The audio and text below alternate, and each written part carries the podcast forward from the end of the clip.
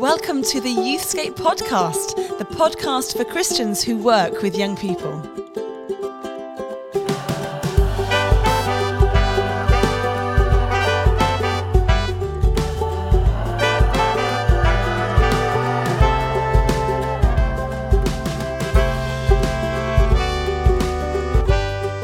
You are listening to the Youthscape podcast with me, Martin Saunders, and my friend and long term collaborator, Mrs. Rachel Gardner.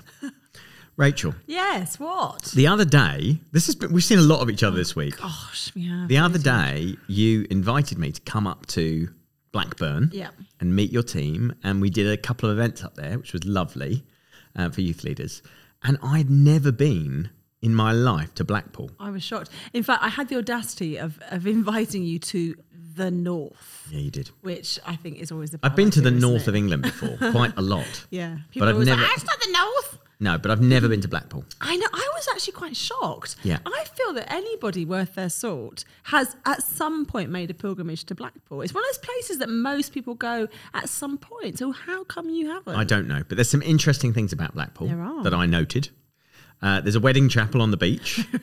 That's lovely, isn't it? There is. Where you can run away. It's sort of it's sort of Britain's equivalent of Vegas, isn't it? You can elope to Blackpool. I, mean, I think Blackpool is Britain's answer Yeah. to Vegas, isn't it? Yeah. In and of itself. And it was a very sunny day. So I felt Yes. she showed herself in the most beautiful light. yeah, yeah, it was lovely. Lots of the photos. Um, and uh, and they also they have some interesting things in the in the tourist shops on the seafront. Yes. I Just want to describe Yeah. that. I don't know if you can do that So I- tastefully. I, had to warn you because I we had a team building exercise in Blackpool where we you download this kind of app and it takes you to different places like a geo thingy and you have to kind of you get there and suddenly a, a challenge crops up. So I took my lovely young, fresh, beautiful youth ministry people there, and and you you.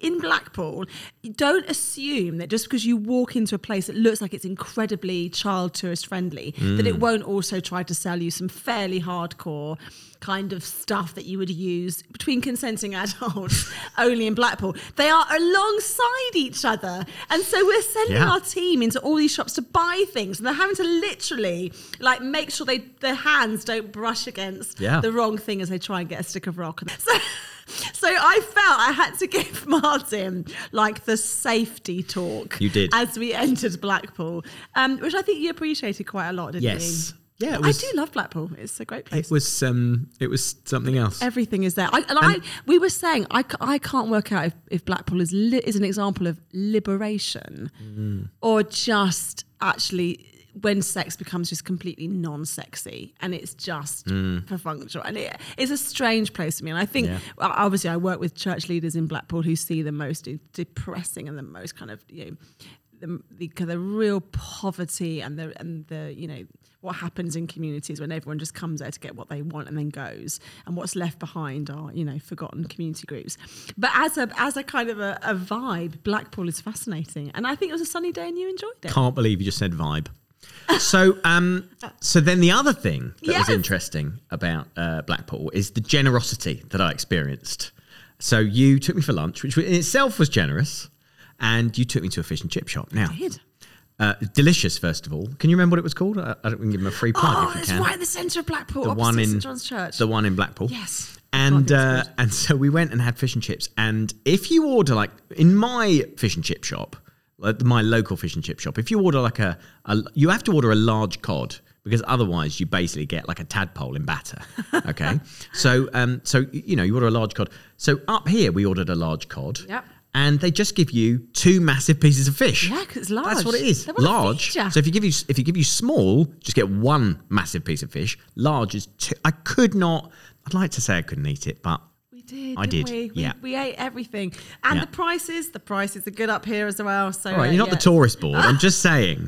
Well, that was it was very generous. That was good. It we was met very some lovely generous. people, didn't we? Great. Yeah. So we had a lovely time and um and and then got to see some of the stuff that you're doing at St Luke's Blackburn, which honestly looked really exciting and amazing. And you probably don't actually talk about it half as much as you think you do. Um, so I think it's an amazing project. And you've got so you're mo- just tell us a little bit about the building project and the stuff that's actually going on up there. 'cause it's really exciting. Oh, it's really exciting. So we're on a, a housing estate which is 13th out of 33,000 wards across England. So it's a, in the lowest 13th. And um, but it's one of those incredible places where life is just lived out in the open on the estate. And and the blessing is that we are planting into a Church of England church building that is right there in the heart of it.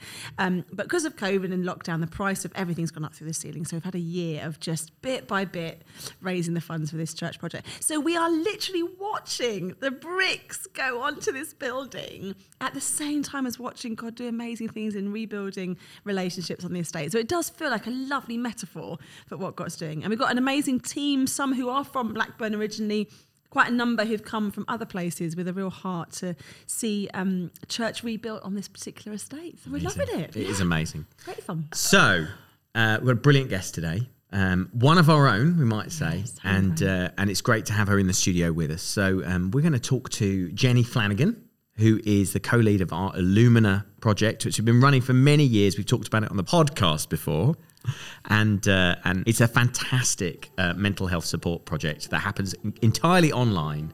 Um, and so this is what happened when we met Jenny.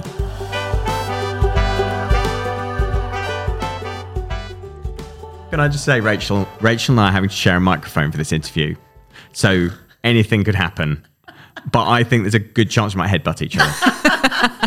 Jenny, welcome to the podcast. Thanks very much. Thanks for having me. It's so good to have you here. Um, you um, have worked for Youthscape for a while now, Yeah. uh, and you run a project or co-lead a project called Illumina, which is one of the most amazing things that we're involved in, but actually one of the most amazing things in youth ministry, right? Oh wow. Yeah, Thanks. no, I'm saying that. So, can you just explain a little bit about what Illumina is? Um, and because I don't want to interrupt you, can you just give us a couple of stories of kind of how that's impacting young people's lives? Yeah, sure. So um, Illumina's been running about 10 years, but I've been running it for three years. And it's basically an online free support program for 14 to 19 year olds struggling with self harm and trying to move towards recovery. Because self harm is such a difficult thing to talk about and so hard to talk about face to face that often young people are very isolated, very secretive, really struggling alone. And almost the first step that they feel able to take um, if they're wanting to reach out for help and wanting to change things is in the online space where they can be relatively invisible and relatively anonymous. So we run these groups. Young people can sign up without an adult having to approve it, without a parent even knowing. Um, and when then when they sign up, we get them, we get to know them a little bit, and then we get them into groups, and we basically run these groups for seven weeks at a time. And it kind of works as psychoeducation. So, what we're doing is trying to empower them with understanding to make sense of their harming. Why am I harming? Where is this coming from? What's it doing for me? Um, how do I make sense of my emotions? What other ways might there be to cope? What else might I need? What else might help me? And we do that in the context of a small group, although the young people themselves aren't on camera, so they can't see or hear each other. They just write in the chat box, but they can see and hear us, the two leaders. And um, it's really extraordinary what can happen in that space. You know, when I started it, I'm a psychotherapist. When I started it, I thought, what can I do when I can't see a young person? I can't see their body language. I can't hear their tone of voice. But it's, you know, and they could be sitting on Snapchat the whole time and I wouldn't know. But it genuinely has been really extraordinary to see what is possible in terms of connection, uh, both kind of between us and them, but also between them, each other, you know, them feeling less alone, part of a group. Um, and then, you know, over the course of that, those seven weeks, they uh, have kinds, I guess, an opportunity to try out loads of new behaviours and have some support. And then afterwards, we also run ongoingly a drop in space for anyone who's been through Illumina who just wants a little bit of extra support. So we have about a thousand young people sign up each year which is huge. About half of them lose their nerve before they, you know, get to a group, which is, um, you know, just a part and parcel of working with such a vulnerable group of young people. But yeah, it's amazing. We're working with young people all over the country. We learn so much. We've been developing the material. It's just such an inspiring and meaningful uh, project to be part of. We run it mostly with volunteers who feel massively committed and passionate about the work that we do. Um, And we've actually just published what we've been doing over the last few years is, is just improving the material that we have uh, developed, kind of putting in some of the latest neuroscience, kind of psychology theory, all kinds of things that we know young people find helpful because they tell us, oh, this is so this is so helpful for me right now. Um, and we've put that together in a booklet because we want to make it accessible to more people. You know, we get contacted by a lot of parents and teachers and support workers, social workers saying, Is there anything uh, you can give me to help me work with a young person, either one to one or in a group? So we have just relaunched, just published our all new workbook, which puts, I guess, all our best ideas and our best material in one place and means a young person can buy it for themselves if they want. Ideally, we think it works best when they can work through it with an adult to kind of bounce some ideas off and, and talk about it, but they can have it on their own. A parent can buy it for their kid. A youth worker could sit and work through it, also, like a counselor, a teacher. You know, you don't need any specific expertise to do it, but we really hope that's going to just equip way more people to have a bit more confidence to have those conversations with young people. So you are regularly in these online conversations mm. with young people about about self harm. What? Yeah. Before we sort of dig into a bit more, sort of more broadly mental well being, and um, Illumina is amazing. It is amazing. go go quickly. Even if you're listening to this, guys, go onto the Youthscape store and get your copies now. Um, but what does it mean for you to be constantly in these conversations with young mm. people? I mean, I've learned a lot through doing this over the last three years. And initially, I was running the project on my own, which was really difficult. And then we went into the pandemic, of course. And, you know, it, it, it affects you to be in these conversations. Some of the young people are incredibly vulnerable who contact us. They have very little support and they've, you know, experiences of historic trauma, which are just devastating and heartbreaking. Um, so it, it feels like a privilege to be in that space to think there's no one else that they're talking to right now. This really matters.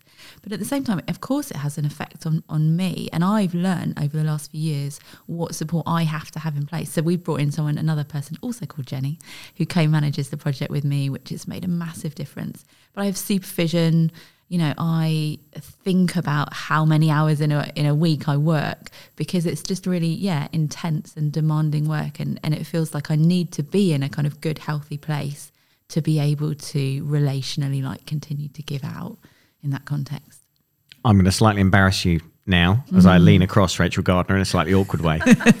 uh, and uh, because because I think this this aspect of you is is is something that could be applicable to anybody who's got to work with difficult management. Um, so that would be a lot of youth leaders listening. and so, what you are brilliant at, and I am the difficult management in this story, but what you're brilliant at is advocating for your work. So, one of the things I've noticed about you managing a project mm. is that you quite regularly will will tell stories of transformation and what's mm. going on, and and send to the leadership team of the organization can I just tell you about this? Can I ask you to pray for this yeah. particular situation? Um, and I think that's a brilliant discipline actually for anybody listening because it does completely get us as a management team to understand what's really going on in the project.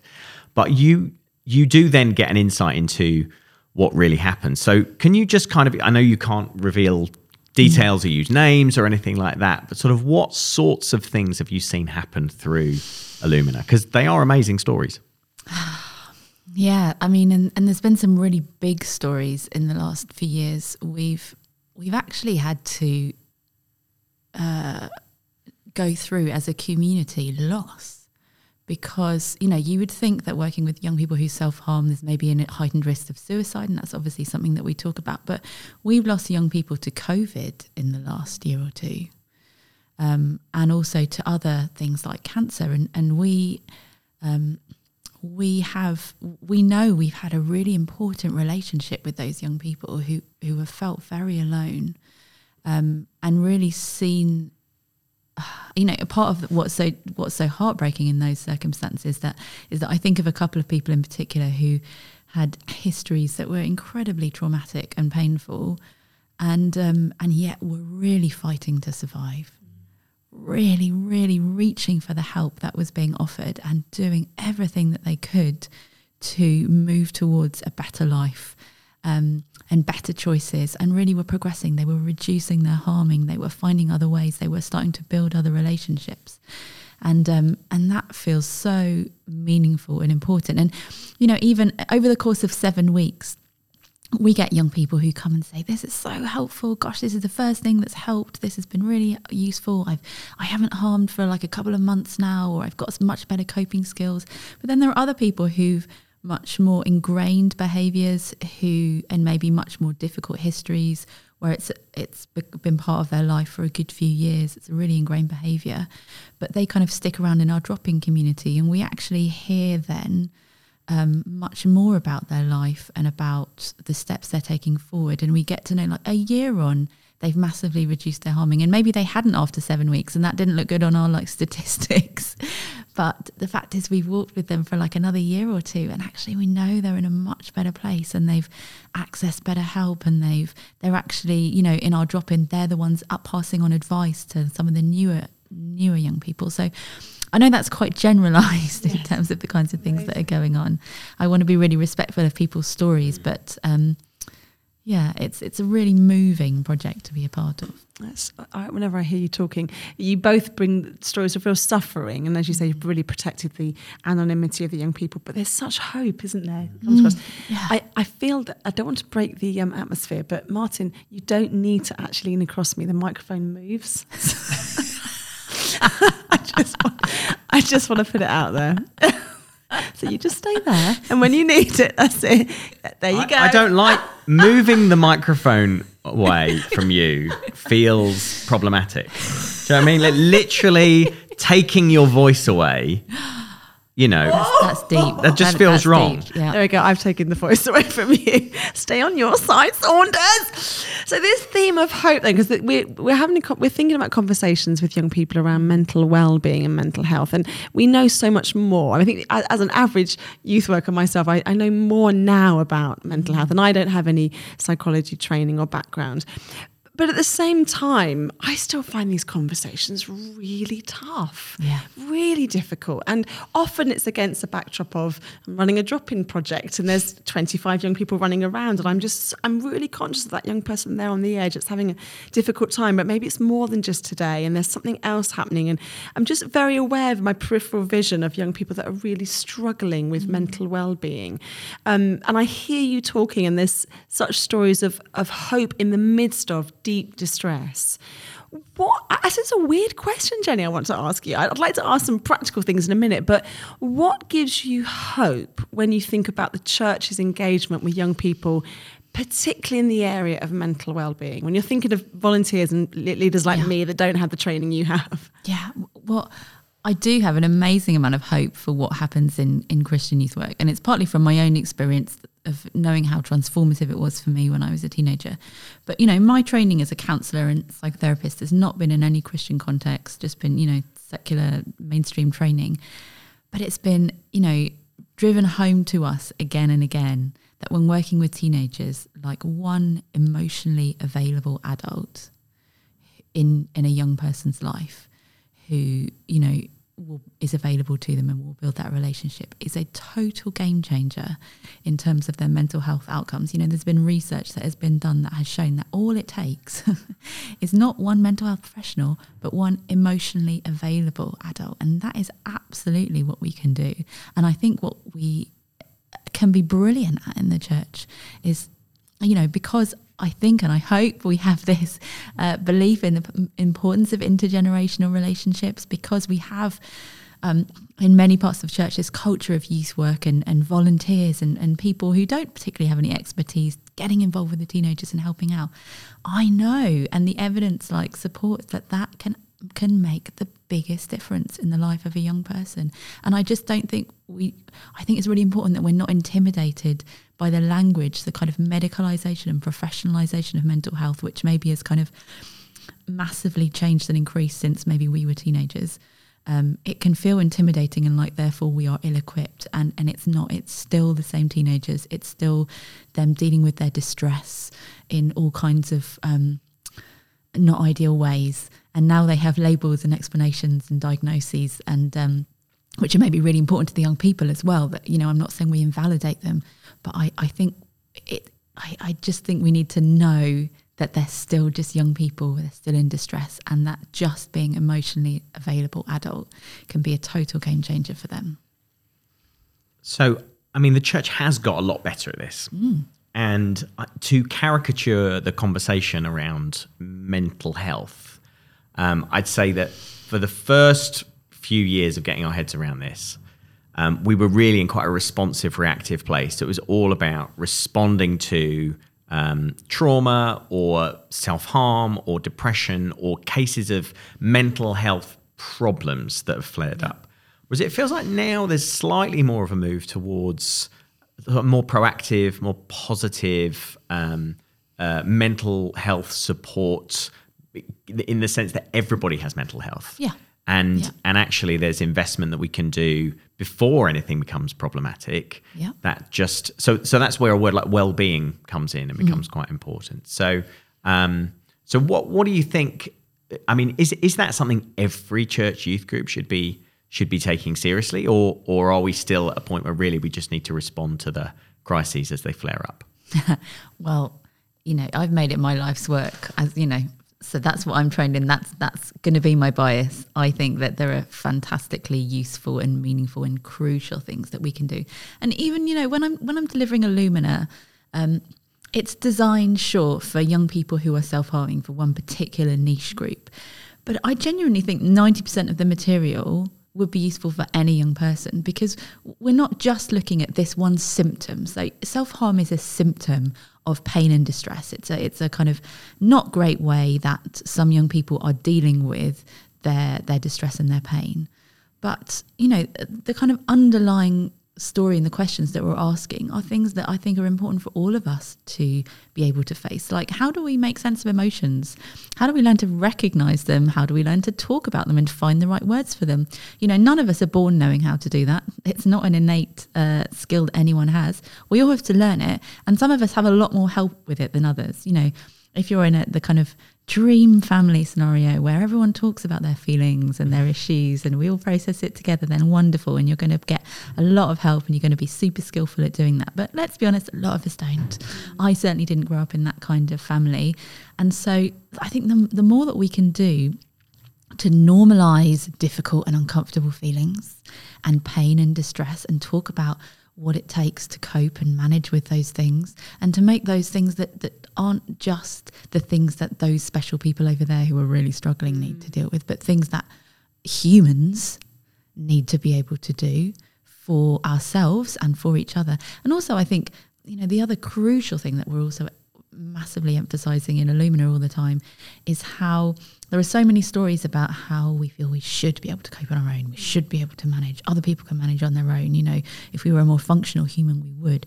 And I think that that goes right at the, you know, hits right against things that um, well, what the science is telling us now, which is that our brains light up and become much more able to change and develop and heal when we are connected meaningfully to others. But I think also what is right there in the core of our faith, which is that we're not supposed to be able to do it all on our own. We're not supposed to be able to cope with and manage and, you know, get through everything on our own. We're supposed to need God. We're also supposed to need each other and community. And I think those are things which you know, aren't just specialist mental health skills or areas of expertise. They're things about what it means to be a good and a healthy human and a person of faith. Chances are that um, people are listening to this and absolutely resonating with you, and maybe also feeling, I need this too. I need to be in community where I can connect with my Yeah. emotions and have meaningful relationships with others and feel safe and be able to put boundaries around. So, Jenny, there might be a youth leader listening to this thinking, you know, I've got a young person in my youth group or I mentor and I'm just really concerned about their mental well being. Like, what are some of the steps? What are some of the things that maybe we could be aware of, be thinking about? I guess that there's a permission thing that I- want to say to people you don't have to be able to make sense of someone's mental health diagnosis. You don't have to be able to make sense of their medication or tell them whether they should or shouldn't have any. You don't have to be able to, um, you know, if there's, if there's if there's serious things that are coming up, like self harm, like I don't know, even thinking about suicide. If there's really worrying things like it, it's okay, you don't have. You're you're not the one who has to fix that and solve that. There are there are systems and you know, we haven't even had the safeguarding conversation. I'm sure that's happening in other places. You probably know what your systems are and who you can go to and where you can talk to. But um, so so don't feel that that's on you as the youth worker. But what is on you, I think, is the relational part, and that that is just the thing I think which has the most power, and is so crucial. And you know, and and every young person needs the one who looks like they're struggling with their mental health, and the one who looks like they're fine. You know that I guess the things that young people tell us that they find the most hurtful, I think, really come down to a sense of feeling invalidated like someone not taking their mental health diagnosis seriously. I have all kinds of opinions about mental health diagnosis, but when I'm with a young person, what matters is that they know I take them seriously. They know that if if the, if their mental health diagnosis is a really important part of how they feel and think about themselves, then I recognise that and I accept that, and I'm not kind of pushing and prodding and trying to to change that or undermine that. Um, but I validate their feelings that, of course, there are things that we know about teenage brains, like the hormones are going crazy, these bits are developing, and we will always talk about that. But it's important we don't do that in a way that feels like it, it kind of writes off what they're going through. Like, oh gosh, your brain is just changing in really, really crazy ways at the moment. So that's just what's going. We'll just ride it out together you know people have said that how invalidating how and and and really, we can't work through our big and our difficult feelings and our struggles if they're not even validated. So that feels to me like one of the most fundamental things that we can all do um, is just to make space, is to be someone who can listen and can listen without needing to fix, um, who is able to kind of stay with the things that are hard without needing to kind of push them into, oh, but it's all going to be all right. Oh, but we're all going to be fine. It's okay. Um, yeah, being that person who can who can sit with and stay with and be in relationship with without knowing that this is going to be fixed next week or that that um, you know, I'm not saying that there aren't practical things as well that we can offer. Of course, there are in terms of practical ways that we cope with emotions, sharing our own experience of how we've got through difficult things. Um, you know, Illumina is full of, of practical ideas for people who self harm to do instead. But um, alongside that, I think it's more important that we are those people who uh, who make space and and I guess that someone knows that young person knows you can talk to me. I really want to be a safe person for you to talk to. Um, it's probably helpful that they know what you will and won't pass on. That's probably a helpful thing for everyone to understand before they disclose something and then feel betrayed, because that's often a huge fear that they have. But for them to know that you really want to listen and make sense of and support them, um, and that that's a real priority for you. Like that, it's just there's really nothing else I think that is as powerful. If somebody's listening to this and thinking this is brilliant, but I'm actually struggling with my mm. mental health yeah. as a leader, what would your first bit of advice be to them? Because obviously you can only help mm. people when you yourself are in a good place. Or is that? I mean, I presume is that's that true. Yeah, that's true. I I'd, I'd say it's really important to recognize that and to to stop and go. Let me be honest with myself right here. I'm struggling and to not feel like I'm going to manage, I'm going to do this. I should be able to manage on my own. I, I can't tell you who you should talk to. Um, I would always start with someone who feels like a safe person in terms of a friend or a family member or a spouse or something, um, because I think we all need that informal support and to be really known. I'm not saying everyone needs to know everything, but at least have someone who really deeply knows what's going on and I, that can feel difficult if that's not been a habit in a regular pattern it can feel like it needs to happen slowly but it does involve a risk. We say this to young people. There's no way that we build these rela- relationships where we can get support without having to take some risks along the way. Um, but yeah, then there might be a question about is there another kind of support that I need? Obviously, my trade is uh, as a therapist and counsellor. I think that's an incredibly helpful way to go. Um, even just for a little while to give yourself the space where there's someone who is there to support you and to help you make sense of and, and work out you know, even from there, what else might I need to do, or is this is this going to be resolved here? Um, I, I don't think it's true that we can't be of any use unless our mental health is in a perfect place, but I do think that it's really important we're not in denial about that, and we're not, you know, how can we say to young people look after yourselves, make positive choices, find people to talk to if we're not willing to do those things ourselves. It's it's so crucial. And and for me, certainly with my work, I am so aware that if I am not nurturing and making space for joy and pleasure in my life, if I do not have margin and time to rest, then when I sit in a room with someone as their therapist, you know, there's there's there's very little to give, and and my work really is just sitting in a room with people and asking, do I have something to give? Do I can am I able to be with that? Do I have enough in myself?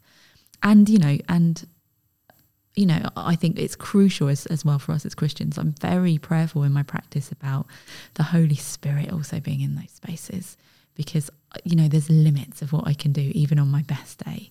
And I feel completely reliant on the Spirit doing much more than I'm kind of consciously aware of. But um, yeah, so I, I, it's not a kind of black and white thing, but I think it's really important that we do attend to attend to our own needs.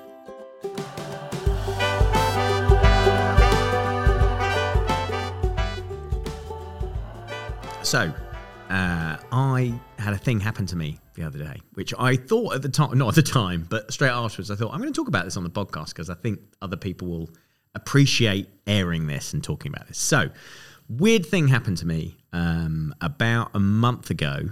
Um, I went to see the world's greatest uh, claret and blue football team, West Ham United at their home in uh, in London, the London Stadium. Which, if you've been there, you may have been there because it was the Olympic Stadium, so you might have been inside for the Olympics or the Paralympics in 2012.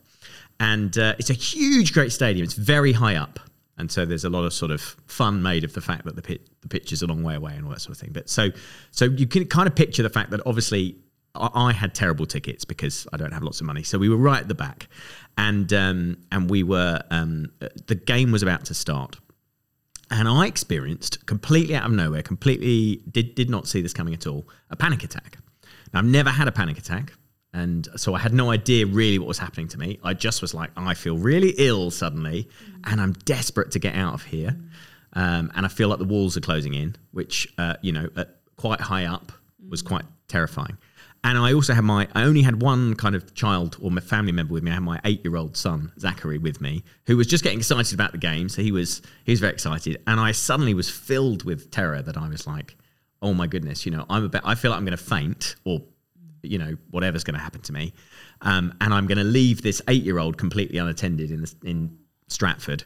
Um, in the middle of a football stadium. So that kind of compounded it. So that became even more terrifying. And I also had this sort of de- desperate. If anyone's ever had a panic attack, I'm sure they will report similar things. But I just needed to get out of there. The thing I absolutely needed was to not stay in a place. I don't know why it happened. I think I think there'll be a um, something to do with being in a big crowd for the first time in uh, uh, you know two years, um, and you know world events have been getting on top of all of us. So you know that might have been part of it. Um, but anyway, I couldn't. Um, I was finding it really difficult to breathe, and uh, and I also thought I can't leave because I can't give this eight year old like an awful experience where he went to get the football with his daddy and he then the experience he had was just before kickoff they sang the bubble song and then they left mm-hmm. uh, and i think that would have been very disappointing now often actually it's preferable to leave before you watch west ham united play but on this occasion they actually won so it was okay. But I managed to sort of, um, co- and I basically had to spend the forty-five minutes, the first forty-five minutes, just pretending to be okay. And he noticed something was a bit up, and I said, oh, "I'm a bit nervous about the game," um, and we we got on with it. So now he probably has a big complex about how how how worked up you should get about football matches.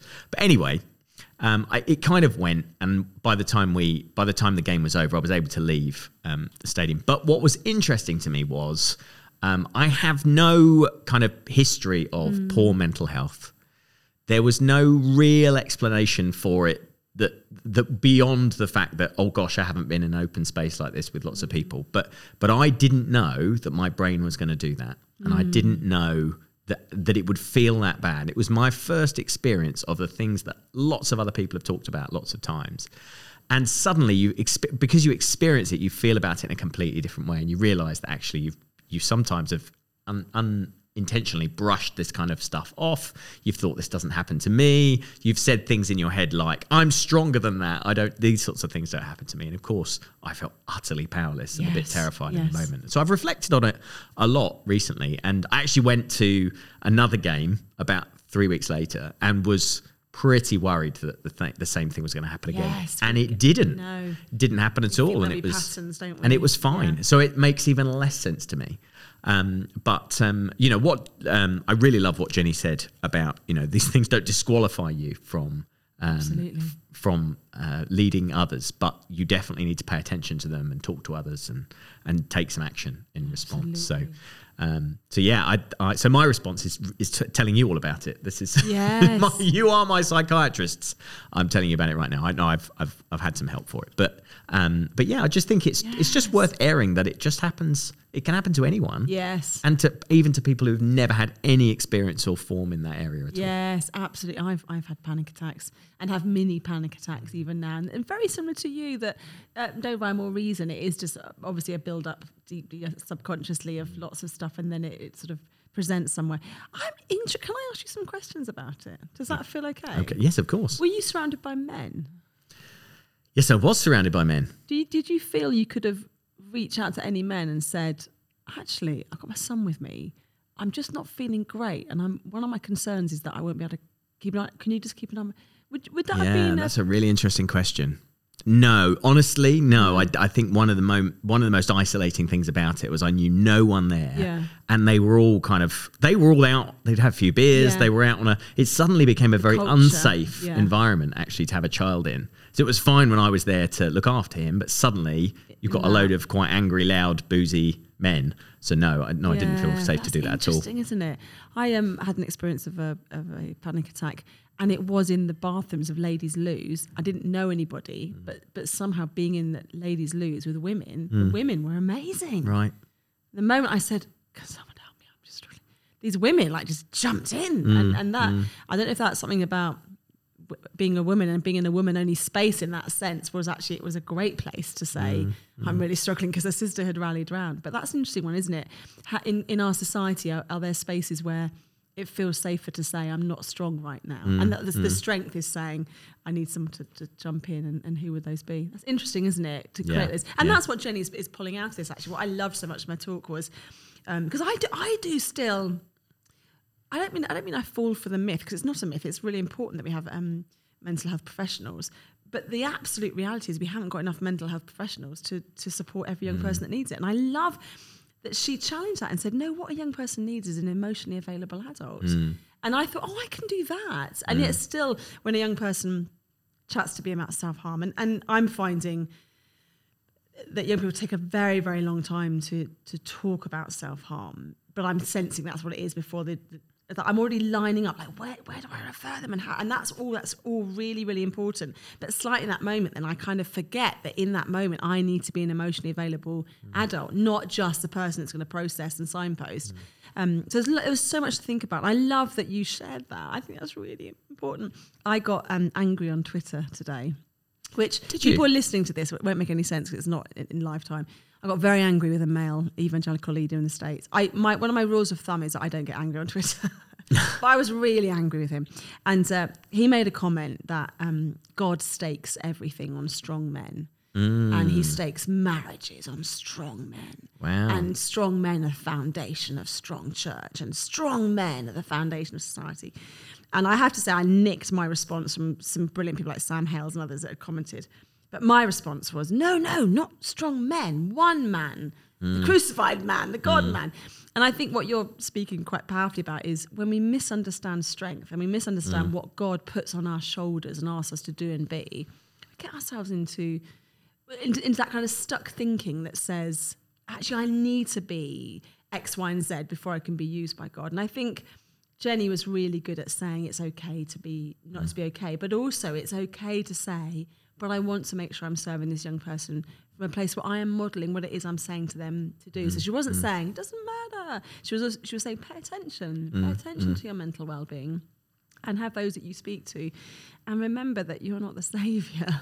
You're not saving this young person. It's not all on you. But what is on you is to be honest and real. Yeah. Yeah. We love you, Martin. Thank you. I'm gonna my hand is coming Look at that. you. Yeah, it's all right. I'm bottling that all up again I'm now. I'm getting back out. into. I'm going to do a plug. I'm not really bottling that up. That was a joke. I'm so. I'm so immature. so. Oh, let's get back to the banter. Wait, It's about wait. emotions too much. Tell you what, don't worry, I'm a strong man.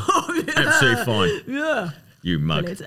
So, uh, the strong man. I did want to mention, uh, um, Jenny mentioned it previously, but it is absolutely a thing of wonder. So um, they've just produced um, the Jenny and Jenny, as talked about earlier on, have just produced the Illumina um, workbook, and it is honestly one of the best things that has Yes. ever come out of Youthscape. It's so good. So it's a it's a journal that takes you through the Illumina course. But if you aren't doing the Illumina course, you can still use it as a really great kind of mental health, emotional well-being kind of course journal that you work through yourself.